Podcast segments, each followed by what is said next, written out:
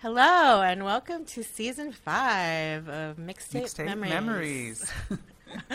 I'm Jinners. and I'm Matt Heart Spade. And we're here with a very, very special guest, Mike Doughty. Welcome. Hello. Thank you very much. Good to be here. Yeah, so you may know him from Soul Coughing back in the 90s, and but you know, maybe you know him from his prolific solo career as well. Yes.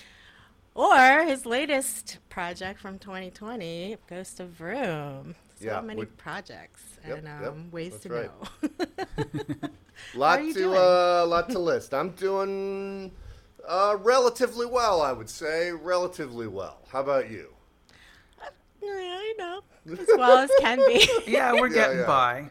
Yeah, yeah, We're yeah. excited to have you as our first guest of, of the season. It's a nice way to I'm- kind of start things off. I I'm know. very pleased. I'm glad to be here. You're like a 90s OG, so. You know, they call it the late 1900s now. So they Feels do like for that. real.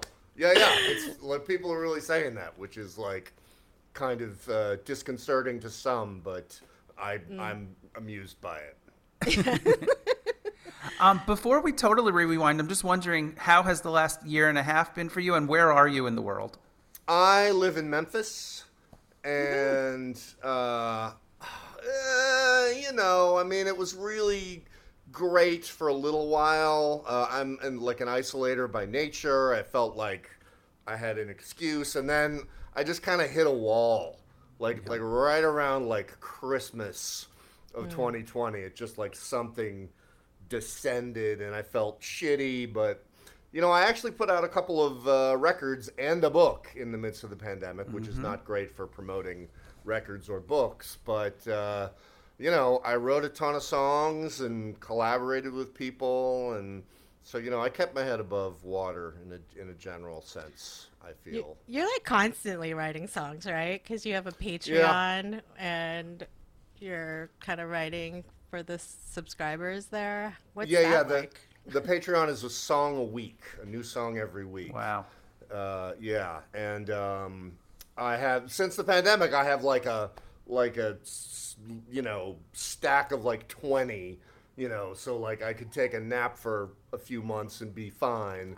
Um, but uh, yeah, you know, in in general, I just uh, you know make sure I start something and finish it uh, every week, and that's what that's amazing. that's really how I make my living is you know very small crew of people uh, listening to the the you know this super new stuff. And you were doing that way before the pandemic, right? Like you were really building this up. Yeah, I've been doing it for like four years. Like when the pandemic happened, every musician I know texted me, wanted to know how I I have done it, and uh, it was it was uh, uh, satisfying to to be the guy who was ahead of the curve. Yeah. Well, I like it because, like, I feel like like you bring your personality, you know, as well Yeah. to like Mhm. everything, and I think that's how you can really build like a loyal following that'll like support you and be there alongside you, and you know help you do whatever you need to do to like survive in these times. So I think that's amazing. Yeah, and it's good. It's good for artists, um, like not not just musicians, but you know, if you have an old body of work that you're known for, you don't really make a lot of money off it. I mean, I guess unless you're like a super crazy superstar, but most people don't can't make a living off the stuff they're well known for. So it's a way of getting like that super small crew of people that are engaged in your new work to to um, to support you, and it feels amazing to like to to be you know paying the mortgage off new work that I'm doing every single week, and of course, Great. you know you get on Twitter and it's all people that are talking about circles and Super Bon Bon, which is fine. Mm-hmm. You know, I play old material, but um, it really am, you know, sending a check to the bank every month uh, because I have this Patreon. Um, since you brought it up, and I feel like we can't not talk about the big 90s singles, can you kind Yeah, of yeah. dis- discuss how the Patreon kind of life and what you've built there compares to what like label life was like and like having radio hits in the 90s and just kind of compare and contrasting? Well, I had a really good experience on Warner Brothers, and not everybody had a great experience uh, with their record label. But Warner Brothers kind of had a shtick about itself that it was incredibly artist friendly, and like famously, they signed Prince when he was 18, and were like, "Oh, let's get you a producer." And he was like, "I don't need a producer," and they were like, "Okay," which like no label ever would ever do, but clearly um, you know, they, they did, he did well by them. So, you know, uh, they were really, really um, good to us. Um, they paid for a lot of stuff. Um, you know, like not not only the fact that I have a career because they spent money, just like I mean, it costs a lot, a lot of money to get into a van and tour nine months out of the year for two years. It's it's like not cheap, and they paid for it. Uh, they paid for videos. Um, as our productions got more elaborate, they paid for that. Um, it you know, it's great having stuff paid for, and um, I'm not sure I wouldn't want to be on a label now. Um, I actually am talking to labels, but there's this sort of delicate thing of like like I got to keep the Patreon going. I'm better because of Patreon, like a better uh, writer and singer and musician and everything. You know, back back in the '90s, we were friends with a lot of people in like the British drum and bass world and in the techno world, and we really envied them. Like, you know, they would record a single and it'd be out. They they do a, a press a white label and give it to DJs, and it was out, and then the next week it would be in stores. So we we really pined for that. However, like we had a way better label experience than the majority of people that that we knew. I mean, it's just like I got no complaints about that time. Yeah, I mean, you released like three albums, right? hmm Three soul And- coughing albums. on Warner. So I think that yeah, but it that is a unique story because I feel like you talk to so many people and they have awful stories, and so it's like, kind of good to hear a good one. Yeah. The Yeah, I mean that. There were certain occasions where I look back and I was like, they should have yelled at us. Like they should have made us like where we just made stupid mistakes and they just went with us. And you know, I mean, it, it beats the alternative of, you know, like all the stories of I I hear of like you know people turning in albums and them getting rejected or you know all the all the terrible stories that you hear. Maybe it's because you're like a unicorn. like I feel like that your band was very distinct and like uh, something special, you know, that kind of stands out from the pack. Well, I think cer- certainly they knew what they were getting. yeah. Um, you know, and there was just so much they could do with it. And, you know, I mean, um, the other, we, we were technically signed to an imprint called Slash. right. And uh, their other, uh, among their other uh, uh, big-ish things was the Violent Femmes.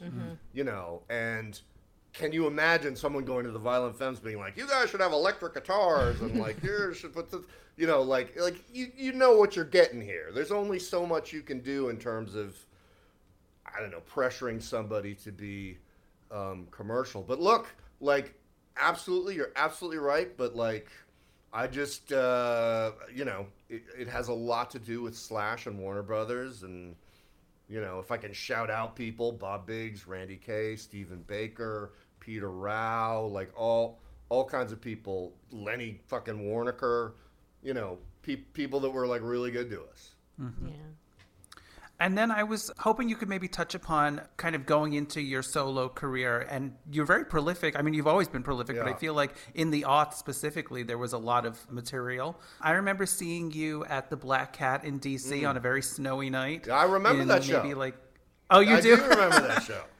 I don't know, 02 ish, Yeah, something like yep. that. And that was the first time I had seen you post Soul Yeah. Coughing, and um, it just felt very special because it was a journey to get to the venue that night, Yes. and then it just felt very homey. Yeah, yeah. So yeah, how, what was that like? Kind of after the Soul Coughing days, and then into releasing solo material and solo touring. Well, I took a sharp left turn at, at like in like well, in like '97. I saw an Elliott Smith and Magnetic Field show at Fez, um, which was a club Wow. on Lafayette Street, Good and there old was nobody Fez. there, and it was like it was like a CMJ show or something, and it was it was just mind blowing, and I was like, I'm gonna make That's a dream build. Oh my Wow. god! Oh my god! And and they were not known bands, so it's like, yeah, I I'd never heard of them. So I was there with um a friend, and you know, fucking the magnetic fields come out on stage, and you know, your mind is blown, and you're like, what the fuck? And then Elliott Smith walks out. On, I mean, can you imagine? Like, can you imagine? It was it was insane. And so that, and um, I was really into uh, Low and Galaxy 500, and their producer uh, was a guy named Kramer, um, who was Kramer before the Seinfeld Kramer. Um, he had like this particular sound where he used these huge reverbs and recorded to this really saturated tape. And so I made an album called Skittish with him that I then released independently in 2000 when Soul Coughing broke up. And then I sort of doggedly pursued that, you know, foolhardy artistic change until I uh, got a whole new audience from it. Then I signed to ATO, Dave Matthews imprint, put out three labels with them. Again, really good experience. Um, both Warner Brothers and ATO got me on David Letterman, so like that's that's a dream come true. Great. I love being a guy that's been on Letterman twice. I mean, you know, that's that's a, definitely a, a, a notch in the post. Definitely. Um, yeah. So again, super good experiences. You're lucky. It's aw- that's awesome. yeah, uh, yeah, I'm I'm I'm lucky. Uh, You know, I think also like I could tell I I, I kind of made the right decisions in those moments, and I could focus on the people that I thought were gonna help us out, help me out, help us out. Well, we have to go way back and kind of ask about your actual mixtape memories and what you were listening to as a kid, as a teenager, in those kind of formative years. So, um, could you kind of take us back to the early days? Well, I had a pause tape, which was uh, a pause tape was you you had a, a, a boombox, you put it on record and put it on pause, and then when you were listening to the radio, you would jump and hit the pause button, and it would record whatever your favorite song was, and that was like eighth grade, seventh grade, or something. Um, there was this amazing Run DMC PSA that is lost to time that I had on this pause tape, and I've never heard anyone talk about it. I've never seen it on YouTube. I'm going to uh, recreate it for you right now, Ooh. Okay. and I'm not going to do it in Run DMC voice. I'm just going to recite it. The other day, I got word from my girlfriend Sue. She said, "I've got VD. You might have it too." I said, "No way, no how. If I had it, I'd know it." She said, "That's not always true because some people don't show it." I said, "Where can I go to find out if I got it?" Well, you can get help free from the health department. Yes, if you're told you might have VD, the New York State Health Department says, "Check it out." yeah. Yeah. it's God. amazing. And so, like somebody's got to find that somewhere. And it was like when I became a hipster in my 20s, I got rid of all my corny 80s shit, which was a tragic mistake. um, you know, Oh it, it looks We're going to find it. I'm going to find someone on Reddit who can somehow get us there. someone has to find it. yeah. Oh my gosh. So no, I totally did that. I did totally remember like recording songs off the radio and making tapes like based on that. And Oh yeah. were you kind of like someone who made mixtapes for people or and gave it to them or received mixtapes? Were you ever kind of in that? both given and received. I think every time it was someone that I liked that didn't like me, or someone like me who and I didn't like them. Like I can't, I can't remember uh, uh, uh, any other situation of giving a mixtape. And Yeah. uh, you know, we worked hard on them, not just the music, but the cover and Of course. you know, it The timing, Yeah, yeah. and making it all fit and everything. yeah, you had to make it. Uh, you had to make this perfect little vessel, and uh, I wish I still had them. You know, I know. I still have like um all the mixtapes like um that I've got got, got like in high school. Like, Right. Just because like they made such an impression on me, and I feel like they formed my musical tastes. Um, because I wasn't like like nobody was buying me like you know cassettes or whatever. sure, sure. Um, so that that was how I discovered music. So, you know, I just feel like um, I'll probably have them forever. I don't know. I think it's hard to let them go for whatever reason. oh yeah, yeah. I wish. I wish I had not been such a fucking, you know, uh, I don't know, pretentious idiot, and like you know, been like, oh, I, I eschew my past and all the stuff that I have decided is not cool enough for me anymore. Dumb Yeah. thing to do. I mean, I did the same thing. I threw away all of my cassettes, and then once things be once you know the iPod came out, I threw away all my CDs. Yeah. So I didn't have anything physical. Yep. And it's funny now. I mean, over the last 10, 15 years, I've collected a lot of vinyl, of course, but like. I've started buying some 90s cassettes that I used to own way back and listen to them on the Walkman only because of like nostalgia's sake. It's a very much like a tactile thing for Yeah. me. Like I could press a play button and kind of be in that world again. But no, I wish I kept things. I threw everything away. Yeah, it's it's such Yeah. a bummer. Such a bummer. Um, I've kept some cassettes. I have like a like a little shelf of cassettes and like DAT tapes from the '90s, like in the studios, digi- digital audio tapes, which were like little tiny things, and you could fast forward to individual locations, and it was considered to be like the fucking future or whatever. um, yeah, I kept a lot of those.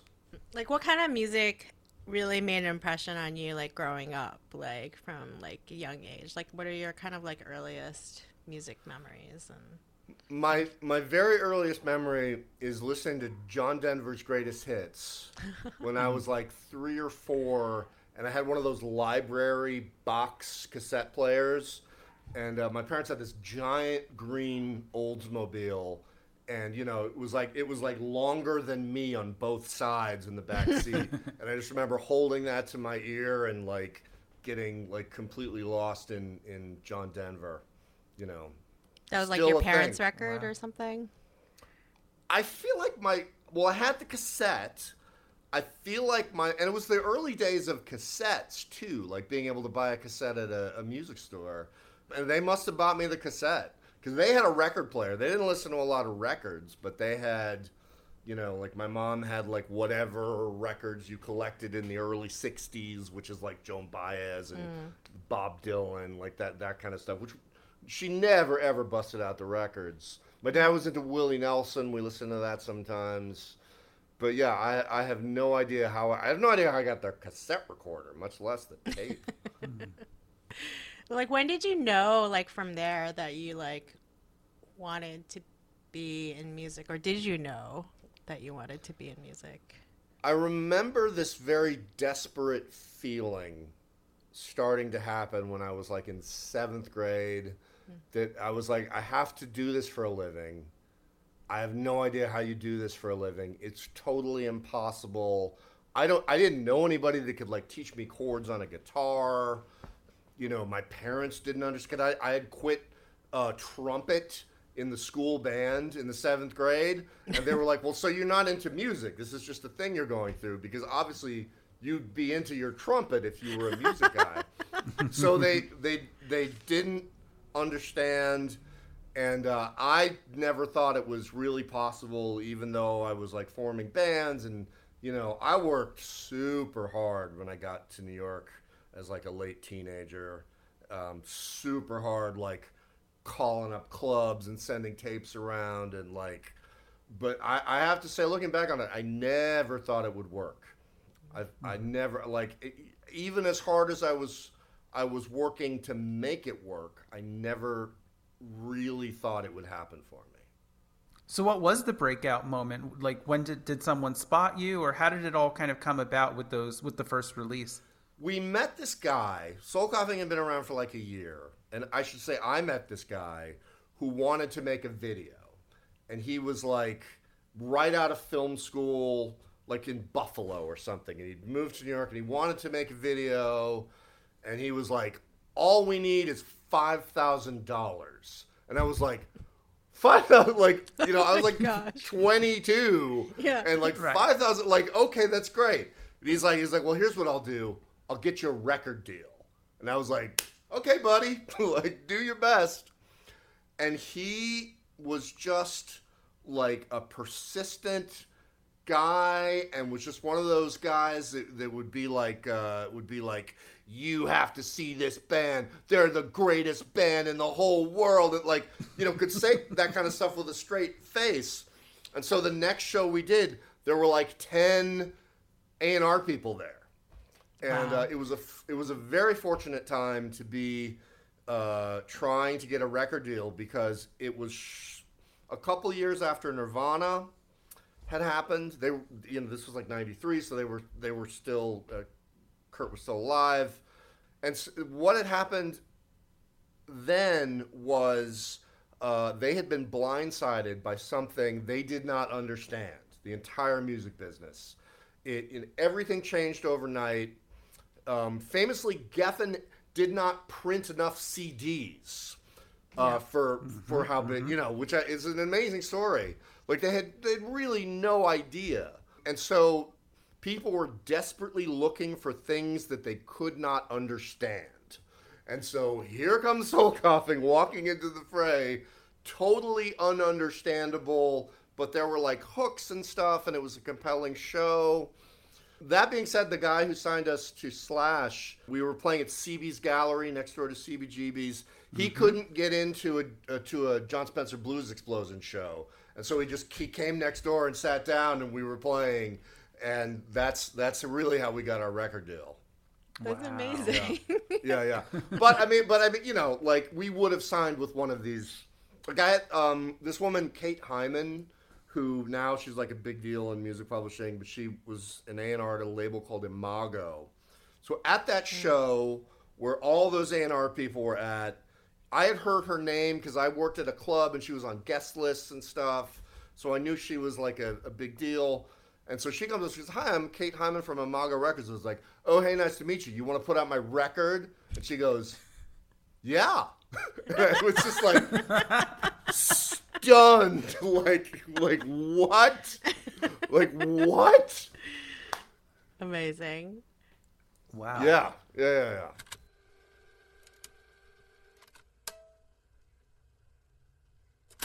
Well, I feel like we can't like not talk about the fact that like before Soul Coughing, you were at Knitting Factory, which was you I know- was at the Knitting Factory, yeah. and like a lot of the band members, or maybe all of the band members, were all of the there. band members. I was just putting bands together. I was working the door at the knitting factory, and I would just put bands together from from people because it was everybody was like freelance and everybody was like playing in each other's bands and you know it was very ad hoc. Yeah. And so I was just asking people that I met to be uh, in, you know, be on a show with me, and I would, you know, go to the guy who booked the shows at the Knitting Factory, and get like Tuesday at 11 p.m. You know, something that nobody else wanted, and then we'd play to 10 people. And so I put like, I don't know, there were three bands called Soul Coughing. There were like 10 other bands called Other Things cycling through band names, and I would get on the phone for every show and call ev- literally everyone whose phone number I had. literally, people would be like, "Hey man, I haven't heard from you." I'd be like, "Hey, it's great to talk to you." So I'm playing on Tuesday night at mid, like like really really hustling, and then like ten people would show up, and then one Soul Coughing show at the Knitting Factory. I was just like, "Fuck it." I'm so tired. I cannot do this. Fuck it. And 55 people showed up for that show. Oh, I know it exactly because I worked the ticket desk And you know, I looked at the little you know chintzy computer system, and I'll always remember that number: fifty-five people. And And it wasn't everyone you knew. and it wasn't everyone I knew. Well, I knew everyone, to be fair, but th- they were all people that wanted to come Yeah. who mm-hmm. paid, mm-hmm. you know, whatever it was, eight dollars, you know, and fifty-five people. That that's like the start of me, you know, doing this for real. Wow. I love that. That's awesome. Um, I know we wanted to touch upon New York venues that mean a lot to you. Uh, outside of Knitting Factory, are there any that you've either performed at or seen shows at that really stand out for you from 80s, 90s, aughts? Well, it really CB's Gallery, CB's three thirteen Yeah. was a, such a spot. I think everybody that got booked in there felt like they were getting like the like the lo-fi version of CBGB. You know, like Louise was the woman who booked CBGBs, and she was absolutely terrifying. and you'd call, uh, you know, you'd send your tape and uh, call her up, and she would always be like, "Okay, call me next Monday." Click and you'd call next Monday and you'd be like, um, hi, so okay, call me next Wednesday. Click. You know, and and and then eventually she was like, okay, call me on Saturday, but call me at this number. And she gave me a different number. And I remember calling up and I was like, hi, is Louise there? And the person on the other end was like, she's not here, but you are calling on the right number. So it was like, you know, Okay. yeah. So she she booked us at CB's 313, and there was like a whole scene that went on, and they were like basically any band with an upright bass, and there were a lot of bands with upright bass and experimental bands and like that kind of stuff. It was a really really good scene. I wish I could have been there in, at that moment. Yeah. You know, It was a good moment, man. I didn't start going to CBs till later on. You never know when the good moments are happening, but then you look Yeah. back and you're like, this was the moment. Do you have um like favorite memories from touring, whether it was soul coughing or solo or? Wow, it's all a blur. it re- and it like little moments. The snow at that show in DC, like I totally remember that. I remember the veggie burger I ate that night. um, It's so funny. I knew I was going to bring up that show, and I was like, "You've done twenty thousand shows. You're not going to remember that one." That's funny. and there's just little things that you remember, and you know, most of them you can't even connect to, um, you know, a particular gig, but it's just all this kind of rolling fog of, you know, and I'm like, you know, I did six years touring in soul coughing, ten years touring solo, five years with a band, you know, several years with uh, my partner in Ghost of Vroom, Andrew Livingston, aka Scrap. Um, so like, it's. Uh, I mean, to bring to to bring up a current memory, a current memory. That's an oxymoron. Um, a current tour memory. a, yeah. a, a recent tour memory is Scrap, my who play sometimes plays guitar, sometimes bass, sometimes cello, sometimes keyboards, depending on the gig or the recording. I don't call out the songs, I you know, and I don't write a set list. We just sort of, you know, I just sort of play stuff, and many many times we've played something, and after the show I go, we've never rehearsed that, have we? And he's like, nope. he just like, there's never a moment where he's like, what key is this in, or how does this go, or like he does somehow everything right. You know, he can hear where the chord's going before it goes there, and uh, that's a super cool experience. Mm-hmm. Like I feel like finding that kind of bandmate or musical mm-hmm. partner with the the right chemistry is so challenging. So in a lot of ways that's pretty pretty awesome that you guys Yeah, definitely. It, it's definitely a love connection. yeah. Definitely, like like we've been working together for like 15 years now. So Yeah. That was really always the biggest mystery for me. Like if I like watch like a band like rehearse or something, and they're like writing like working on a new song or something, and then like I'm always like, how do you know what to play next? what, what, what's the next note? like, like, how do you, how does it happen that everyone just kind of comes in and does these parts and somehow they all gel together? Like, I feel like I, I've always tried to work with people that you don't have to say a lot to. And so if I play s something, play with someone for the first time, and like before we really start playing, they start asking questions, I'm like, "Mm, I don't think this is gonna work out.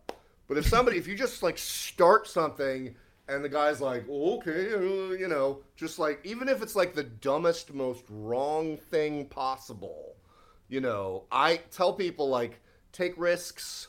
You know, I would rather tell you to play less stuff than more stuff. You know, I'd rather you have weird ideas that failed than you kind of play it safe. Um, So like that's and that's just always been thrilling to me to really, um, you know, have another mind in in the mixture and uh, you know get get their fullest artistic whatever it is out of them. What are your thoughts on kind of hitting the road again, not just post pandemic, but post touring for so, so many years? Do you have any desire at this point? Or are you more comfortable kind of being at home, recording music for the Patreon fans and, you know, writing your books and so on? What, what is more preferable at this point? I I think a lot of people discovered, a lot of artists discovered that they actually spend money to be on the road. So I think a lot of us after a year were like, where'd all this money come from? Like what like holy shit. you know. So I think, you know, there is there is, you know, I don't think any artist could survive if they did not tour at all. I think there are people that are going to be like, I don't want to go out on the road. I don't think I have to go out on the road. I think yeah, I mm-hmm. could, you know, just use social media every waking moment of my life the way I do and have the Patreon. And it's a really small number of people that provide me with the roof over my head and the food in my refrigerator.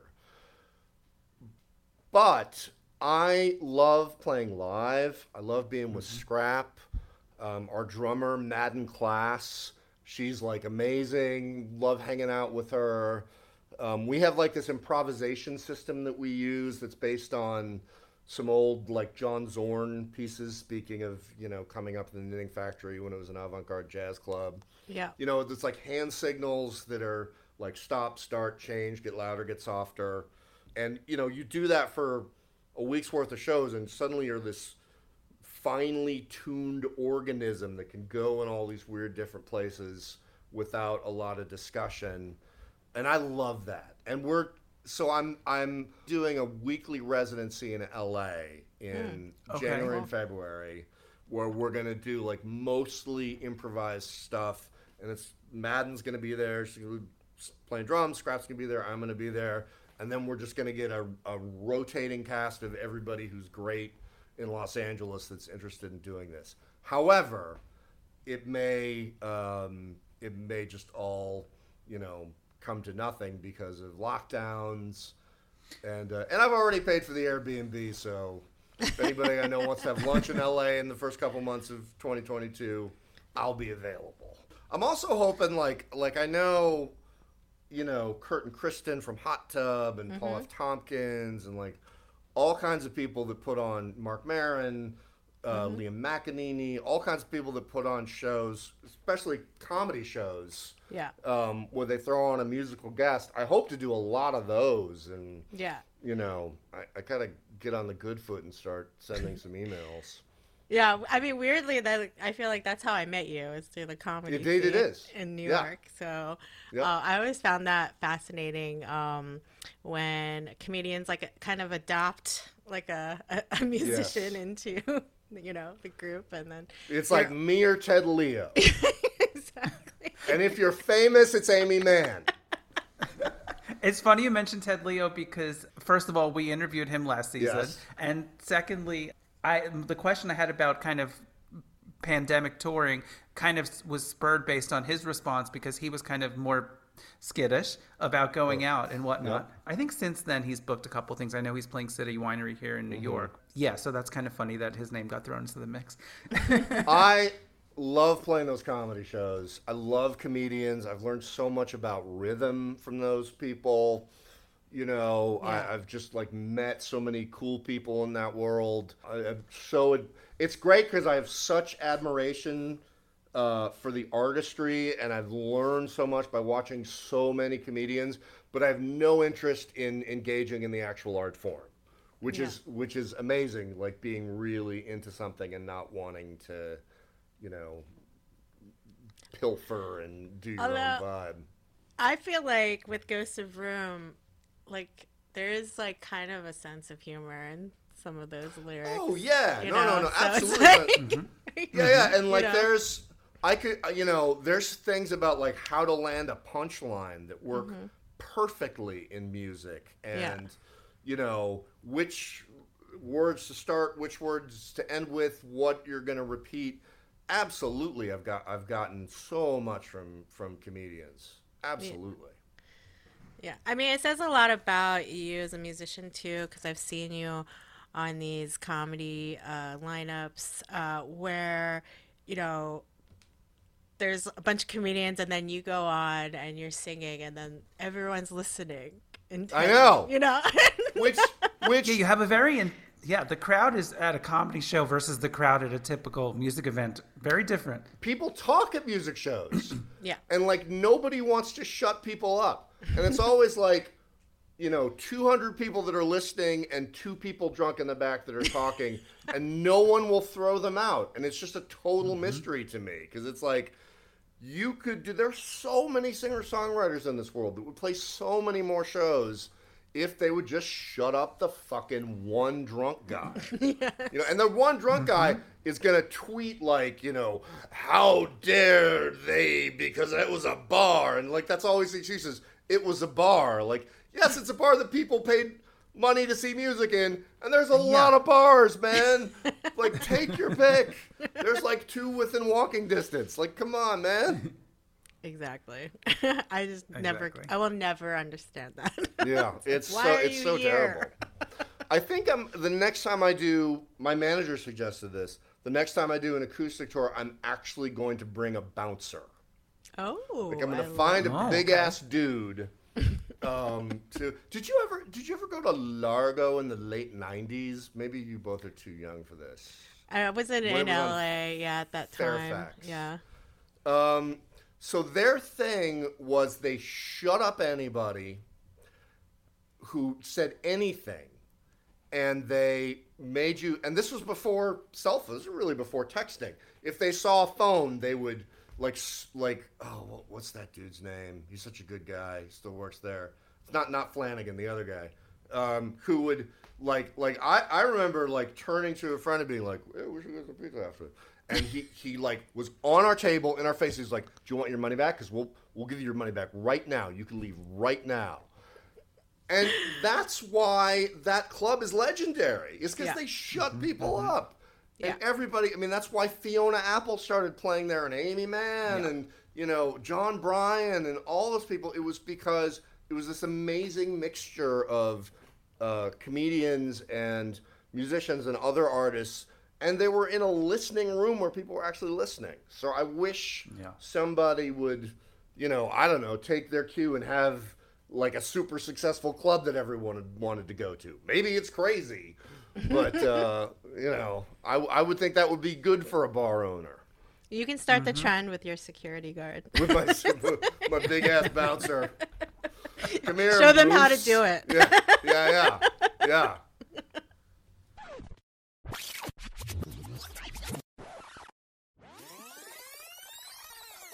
Well, I don't know. Should we move on to repeat skip? It's I think Why so. not? I feel I feel like I'm too verbose in no, answering you're these questions. great. I love I Not love the all. stories. And speaking of, we would love to know why you chose uh, the first album we're going to talk about today, which is the self-titled album from The La's, circa 1990, 1990. which of course contains uh, "There She Goes," which is you know ha- has stood the test of time. Right. What's your memory of this band, of this album, and why did you choose it today? I think it's one of the greatest rock albums. I'm just going to be a, a weirdo and say ever made. I think it's an incredible album that um, people just have not remembered. I mean, there's that Sixpence None the Richer cover of There She Goes, but lar- I mean, I think largely people don't even know that that's a La's song. And every single one of those songs is amazing. The record hangs together as a record in a way that, like, some of my favorite records don't. I don't think there's a skip on there. Um, and the repeat is the whole album, like, like for real, you know. I, I had a feeling you might say something like that. yeah, I mean, it's. I, I I just think like if you're into rock music, if you're into songs, find Yeah. the La's, man. It is a. It is such a great, underappreciated album, and it seemed it seemed like everybody, especially English people. They, I mean, they were from Liverpool, but Yeah. like, like all the Britpop bands and the English artists in like 95 were like oh my god the La's why doesn't anybody talk about the La's nobody and now nobody talks about the La's and uh Very true. yeah it's like I mean, Oh it might God. have something to do with the fact that the singer Lee Mavers like is doesn't want to be like in the spotlight when Right. is not very um you know like people always want him to put out music and new Yeah. music but he hasn't put out any new music since this album so not into it and he's like from what i hear he's like sober and a dad and Yeah. um i was in liverpool and talking to somebody and uh they were like, you know, oh, do you mean Lee Mavers? And I was like, you know Lee Mavers? and I guess I could have orchestrated an introduction, but I'm, you know, absolutely terrified of meeting somebody that I, you know, quasi idolize like that. But yeah, I mean, you know, regardless of what he's doing now, that I mean, that should be up there as a classic record. Classic, classic record. totally agree Yeah, I mean, I think the album just. Uh, to be honest with you, I haven't listened to this album in quite some time, and it does flow really beautifully. And I feel like there are a lot of those early Britpop kind of albums from the early '90s that I don't know. It's very cohesive. Yeah. It, it just all makes sense, and it doesn't feel like there's the obvious skip. So I hear what you're saying Yeah, about that. yeah, absolutely. That said, I did choose to skip Looking Glass just because I felt like I don't know. Sometimes when there's a track on the album that's like kind of the closer, Yeah, that's yeah, like, yeah, yeah. The that's like it goes on a little too Yes, long. You kind of kind of lose interest. Yeah. yeah. I just I just find that like it's it's like you know I think you're absolutely right. It's a long ass song, which is like completely uncharacteristic of. I mean, other than that, there's I don't I don't know if there's many tracks that go over two minutes and thirty seconds.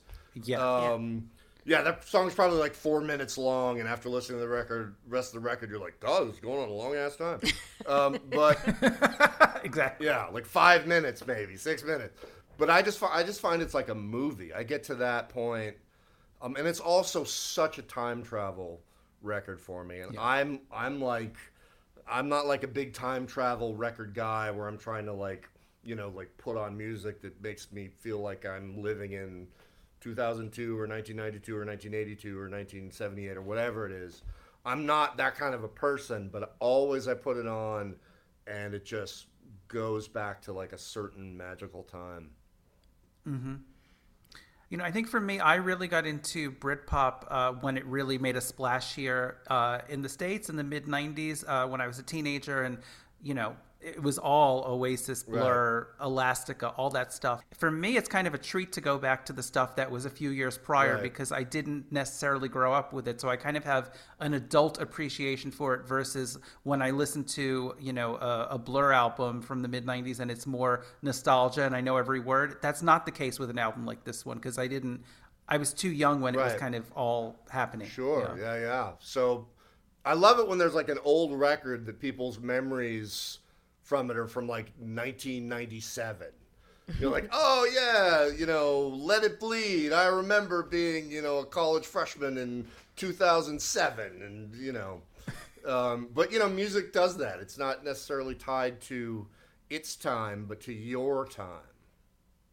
yeah so true I also I also want to say that if you're listening to this and you're like, that's a really solid endorsement for the La's, but I don't like Blur and Oasis or Echobelly, another band people should be talking about. Oh, it- it is yeah. so so elevated from. Oh, I mean- yeah, Oh, yeah. It is It's so, nothing- It's a, Yeah, it's yeah. an entirely different Yeah. Yeah, experience. yeah. Yeah, yeah. I mean, clearly all those Britpop people listened to it on repeat and you know took notes, Yeah. but it it really is like a like a a, a, a great timeless statement. Yeah, I feel like the the albums that came out around. I mean, and I guess I'm gonna throw in the Stone Roses Oh. just because they were obviously a huge yeah. UK band at this moment as well. Uh, I feel like it was a lot more earnest and a little less ego than the mid '90s Mm-hmm. Britpop acts. You know.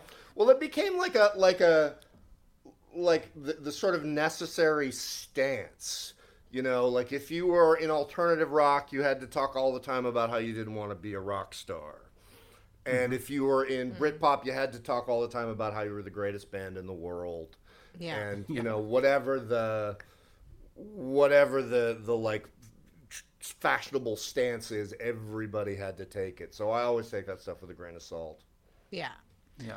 For me, like, um, I don't even like associate, like, yeah, I wouldn't even associate like the La's with anything. Like, definitely not Oasis because I just I don't like Oasis. But um, even though I know, like, I feel like Lee Mavers and the Gallagher brothers like know each other, but like, So they got it. um, but uh, for me, it's like all like that like 60s garage and some of the songs that I like really get into. So for my for me, uh, I would like repeat like songs like feeling or failure and then yeah, just be basic and like there she goes. I mean, honestly, that pops up on my Spotify all the time. And it's- It's a great pop song. It's amazing. It's an amazing song. It's Eh, like so good. incredible. and um, timeless melody on there is like it's like its twin. I feel. yeah. Um, And I like that he can go like both ends of like Yeah, the yeah. vocal spectrum where it's like mm-hmm. a little deeper sometimes and a little higher and yep. Yep. Yep. Hundred percent recommend. yeah and but I would I skipped like um maybe some of the like more repetitive songs like things that weren't mm-hmm. as dynamic so like I I would skip like Liberty Ship or like mm-hmm. in, Doledrum it's almost like yeah. Yeah. Yeah. Yeah. Yeah. it's Yeah. the kind of Yeah. song that it is. It. but um But you for know, me, it's there's two records that that that if I hear one song come up on a playlist, I have to stop and listen to the entire album. It's this album and Led Zeppelin 4. Like the only albums that are that are like I mean, I'm trying to think of another one. Even Stone Roses' first album, which I absolutely love. Um, I, there's like a skipper or two on there. These these two albums, it's like for me, no part is bigger than the whole. Like you have to listen to to the whole. I like Very kind of wonder what Lee, like because like Lee Mavers is like known for being such like weird obsessive perfectionist and I think that's why he didn't release any more albums is like I think um I read that he was um kind of obsessed with like maybe going back and re-recording this album because Well, he you- didn't think it was perfect. So I kind of wonder like which songs did he think needed some tweaking on here? So so here's the thing about that is that the record they didn't finish the record, and so the label handed it to Steve Lillywhite, you know, like the U2 guy, mm-hmm. who mixed it in very Steve Lillywhite style. And I would hear Lee Mavers go, "I don't like that record. I don't like it at all. I don't like it." I'd be like, "Well, that's weird," but now you can hear the first recordings and they are like so tough and clangorous and and there's like a little dissonance in them that you really go oh yeah like this isn't what he meant at all and i kind of feel guilty loving it as much as i do um, but of course i feel that way about like you know anything i've ever recorded that's like more than three weeks old like I love it the day, and then I'm like, oh my god, that's so terrible. Why didn't I do this, that, the other thing?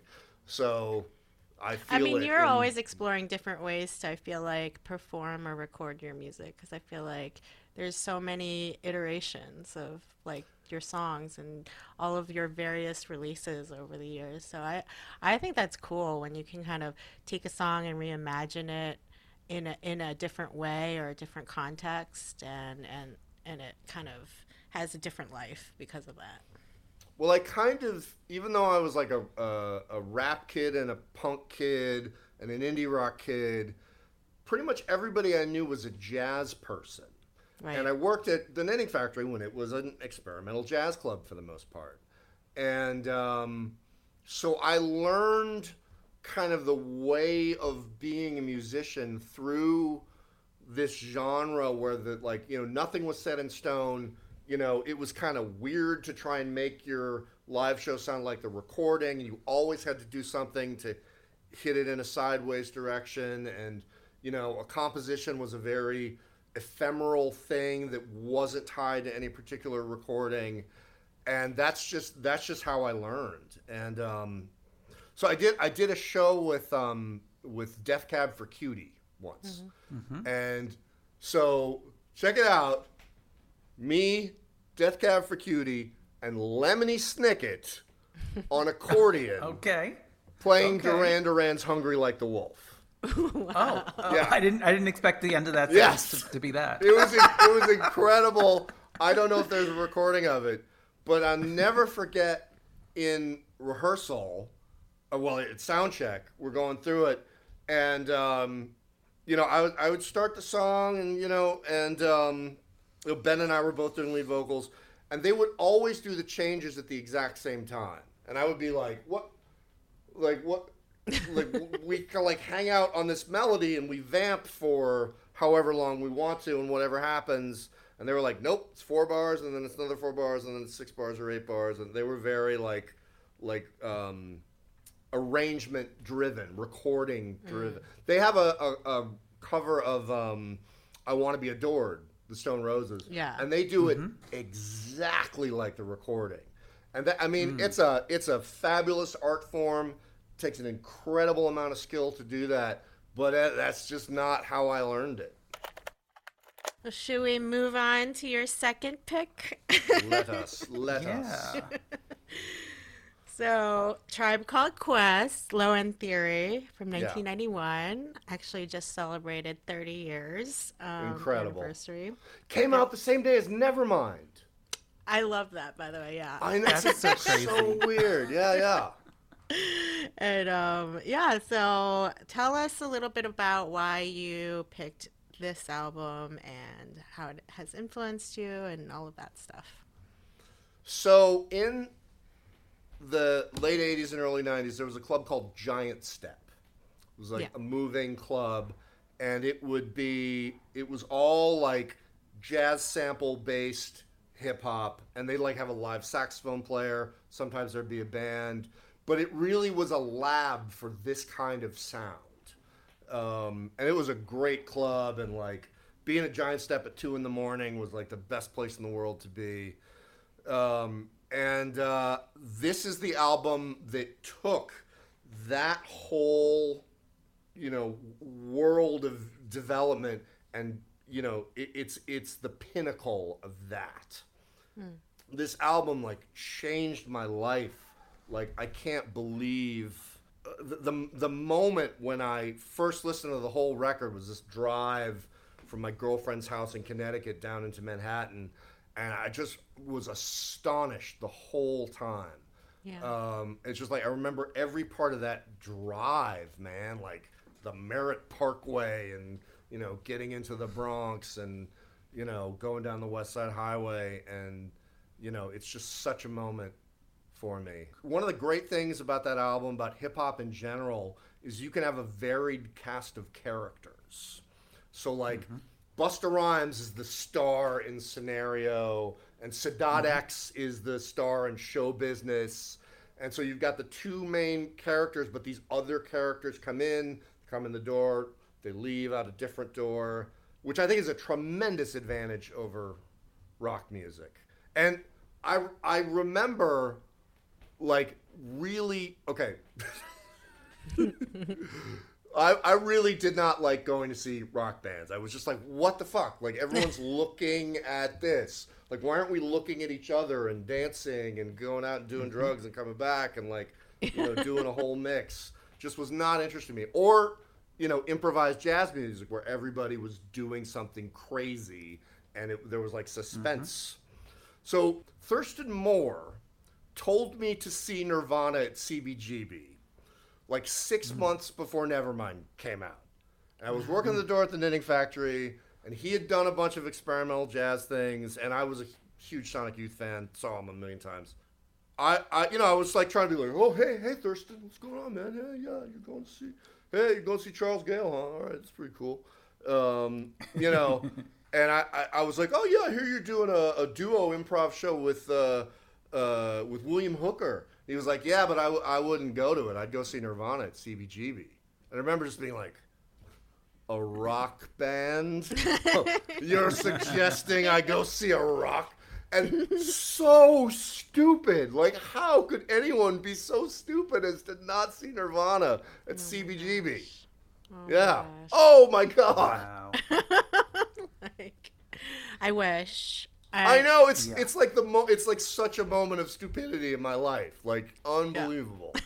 unbelievable. Yeah. I wish. Uh, I know. Well, that was actually the first one of the first CDs I bought. I bought Nevermind and Cooley High Harmony Boyz II Men on the same day. Oh, nice. yeah, I mean, I, re- I remember the first time I heard "Smells Like Teen Spirit," and uh, you know, I'm not a, like a Nirvana guy per se.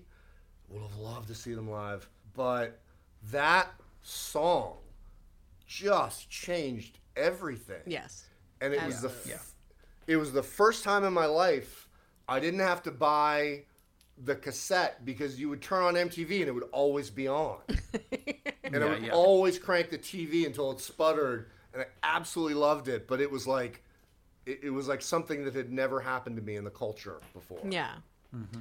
I mean, it's such a contrast to the Tribe album, though. It's Mm. like, and and in a lot of ways, like you know, this is just like the album of theirs that everyone talks about. Did you have any kind of particular attachments to certain songs on the album, or like that kind of influenced you? Because like for me, I can see how you would like this album, you know, given like this the kind of music that you were like putting Yeah, yeah, out. yeah. Oh yeah, I things mean, like. I did everything to try and rip this off and like blend it, blend it with like a knitting factory aesthetic. But hundred percent, I was like, I want an upright player. I want to have break beats. Like I like really, really, really wanted to to to do that. Yeah. Hmm. So, like, yeah, I guess like when a did you have repeats? Did you have skip any skips on the album, anything like that, or were is it kind of like I love every song kind of thing? It that you know it's funny, but no. Um, there's uh, you know, it's got a really nice structure as a narrative, especially like excursions. The first track into bugging out, Yeah. um, like where vibes and stuff is in the record is this kind of like kind of weird, cloudy, spooky party thing. Yeah. That's vibes and stuff that is is the one that's always on a playlist that I'm always repeating over and over again. But like, there's a song called uh, "Date Rape" on there, which is Oh, like yeah. Yes. I can't I can't even tell if he's like pro or anti date rape. But I'm just like I think- I. Infamous date rape yeah. Yes. I think that's the Ooh. problem with that song is that you just can't tell. Like it kind of seems like he's like anti, Yeah. and then Yeah. at the end he's kind of maybe going backwards on that a little bit. I don't know, but I it mean, was a I'm- different time, you know. I made an I- excuse my whole life that it was like, oh, this is his anti date rape song. But That's what people claim, but You uh. I'm not so sure. Like, you know, we've listened to albums on the podcast before that didn't like age too well. you know, Mm-hmm. like like you you you liked it at the time, and then you listen to it now, and you're like, mm, it's a little cringy. Yeah. and that's that's kind of how I felt when I listened back to this song. Um, you know, current day for the preparing for this, I was like, ooh. Yeah. I don't know about that Yeah. one. I, and I don't. I just don't think it's even that good, really. Yeah. I mean, particularly, you know. I mean, they were Uh, trying to be like, you know, social, you know, issues and stuff like that. But I don't know that this was so successful. No, no, absolute skipper, absolute skipper. yeah, that same for me. That's the one I picked. But I felt like so much of the album until you get to the very end has like a very similar sound to it. Yeah. You know? Yes. Like Yeah. you can breeze through it, and then all of a sudden, like scenario comes on, and you're just Uh-huh. like, whoa. uh, so for me, and also just because I have more memories attached to that particular song, because it was like the the hit, and like Busta Rhymes was on it, and all this stuff. I feel like that's the song that I would go back to, but I feel like that's such a basic choice. Well, I mean, you put that on at any party, and the dance floor fills up. yes. Yeah. You know, like it's it's and it's just so like weird and rocking and like what the hell was Busta Rhymes doing? Like Yeah. like row row like a dungeon dragon. Like all, like it just you listen to it, you're like, what is going on? What is he doing? But it's Yeah. so amazing, just like busting the genre in half and rebuilding it. It's incredible. Yeah. No, Yeah. I mean like he's had that sound uh, like and you could always tell when it's him like on a Right. song. He just has like that energy, that sound to him. So it's Yeah. I heard someone recently on um, a YouTube series that I watched discussing um, a hit he had much later on. Um, Put your hands where my eyes could Oh, see. yeah. Yeah, And yeah. like, yeah, like he, there is something. Even though recently he said some things that have been problematic, Oh, let's yeah. Sure, disregard sure. that. Yeah. He just has such a. Um, a unique, specific sound, and his flow is awesome. Yeah, I mean, I don't have too much to add about this record. I just kind of think it's it's pretty solid through and through. It's it's it's also an album that I feel I only really appreciated in my adulthood. I was a little young when this came out. Other than the date rape song, and I feel like it's Yeah. it's pretty solid. My repeat is Excursions. Actually. Oh yeah. Yeah, yeah, yeah, yeah. yeah. I mean like this is like a like one of those quintessential albums that people will be talking about like every like anniversary year. Yep, absolutely. Yeah. I think it's cool, like that a group like this kind of was trying to because I feel like um, rap these days it's not too much social commentary on it. So they were a group Right. that would really was trying to um, make some kind of positive statements or like Right. kind of social tri- commenting on social change and stuff. So And they weren't talking about money. They, They were weren't. not talking about like Yeah. it was not. I mean, they did, not that they didn't have lyrics about money, but it was it wasn't like like there was. It wasn't like a heavy presence in the content. Was by the way, let me tell you about how much money I have. Like, by the way, hang on, I have a whole lot of money, which is just you know like I'm white, so it's a different thing for me. But I've just always found that dull yeah, you know all uh, like n- it's always been like okay fine like anybody in the world literally can stub their toe on a bag full of money and they're rich but if Yeah. you're an artist you have something that nobody else has Yeah. why aren't you talking about that rather than your fucking car yeah. Right. right. Exactly. Yeah, I mean, lyric, lyrics and rap songs these days, like, not the great, you know, not very like um substantial su- substance to it, you know. I mean, there's a look. There's a lot. There's a lot of great rap music. Yeah. And even even some of it that I'm like, yeah, yeah, whatever, are often just incredibly talented artists, incredibly good records. Um, I'm still like all up in the rap caviar playlist every week. Um, you know, and you know, like I don't don't want to like poo poo the genre because of one little content element at all. Yeah, yeah. It's, it's uh, it's just yeah, it's just different. It's I just think like sometimes they're um, they can be like super misogynistic and Oh, like, sure. you know, like all sorts of problematic stuff. But when you find gems that kind of go beyond that, it's kind of nice. So I think that's why like you know with like the latest Lil Nas X single, like it's it's interesting because um there's such emotion to it, which I didn't mm-hmm. expect. Yeah. you know? Mm-hmm. Yeah, yeah. and, and and and and that's like um something that I can connect to, right? Is like Right. even the way he ends the song and just like so to me, I, I like people who are like trying to change the game or like do something different and Yes. Mm-hmm.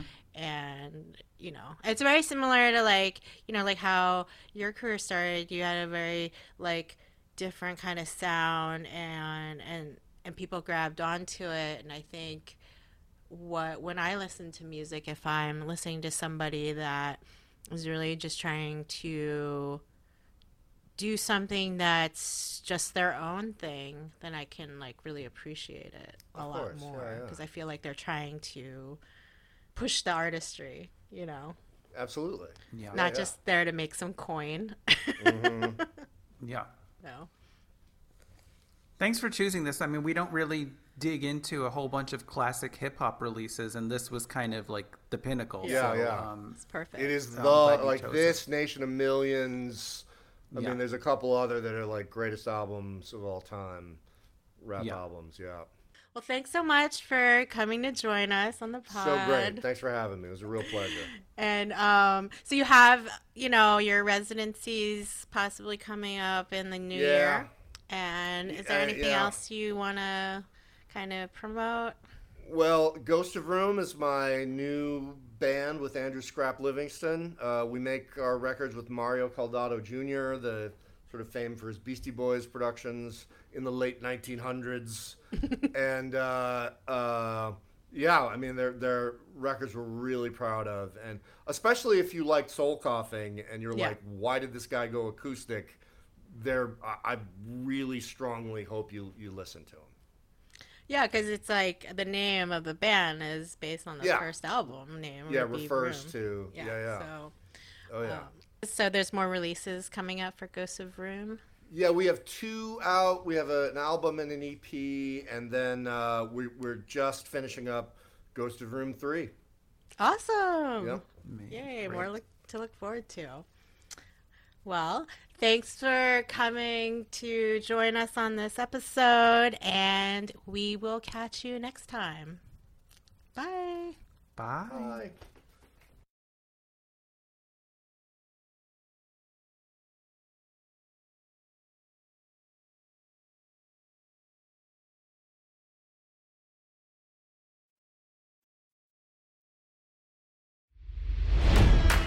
It's NFL draft season, and that means it's time to start thinking about fantasy football. FantasyPoints.com features industry leading experts and prognosticators using proprietary hand charted data to help you score more fantasy points. FantasyPoints.com is the place to go for whatever kind of fantasy football you play. Whether you play fantasy football, daily fantasy sports, or do a little bit of everything, Fantasy Points has the meticulously researched content to guide you to victory. And why wait for the fall? Fantasy Points also covers the new spring football league, the UFL. Join the guru, John Hansen, Scott Barrett, Joe Dolan, and other massive names in the fantasy football universe with an exclusive offer. Use code Pantheon for 15% off any fantasy points package, including the all in package, with access to every article, tool, and data nugget that Fantasy Points has to offer. That's fantasypoints.com and code Pantheon for 15% off at Fantasy Points. Fantasypoints.com, code Pantheon. Score more fantasy points.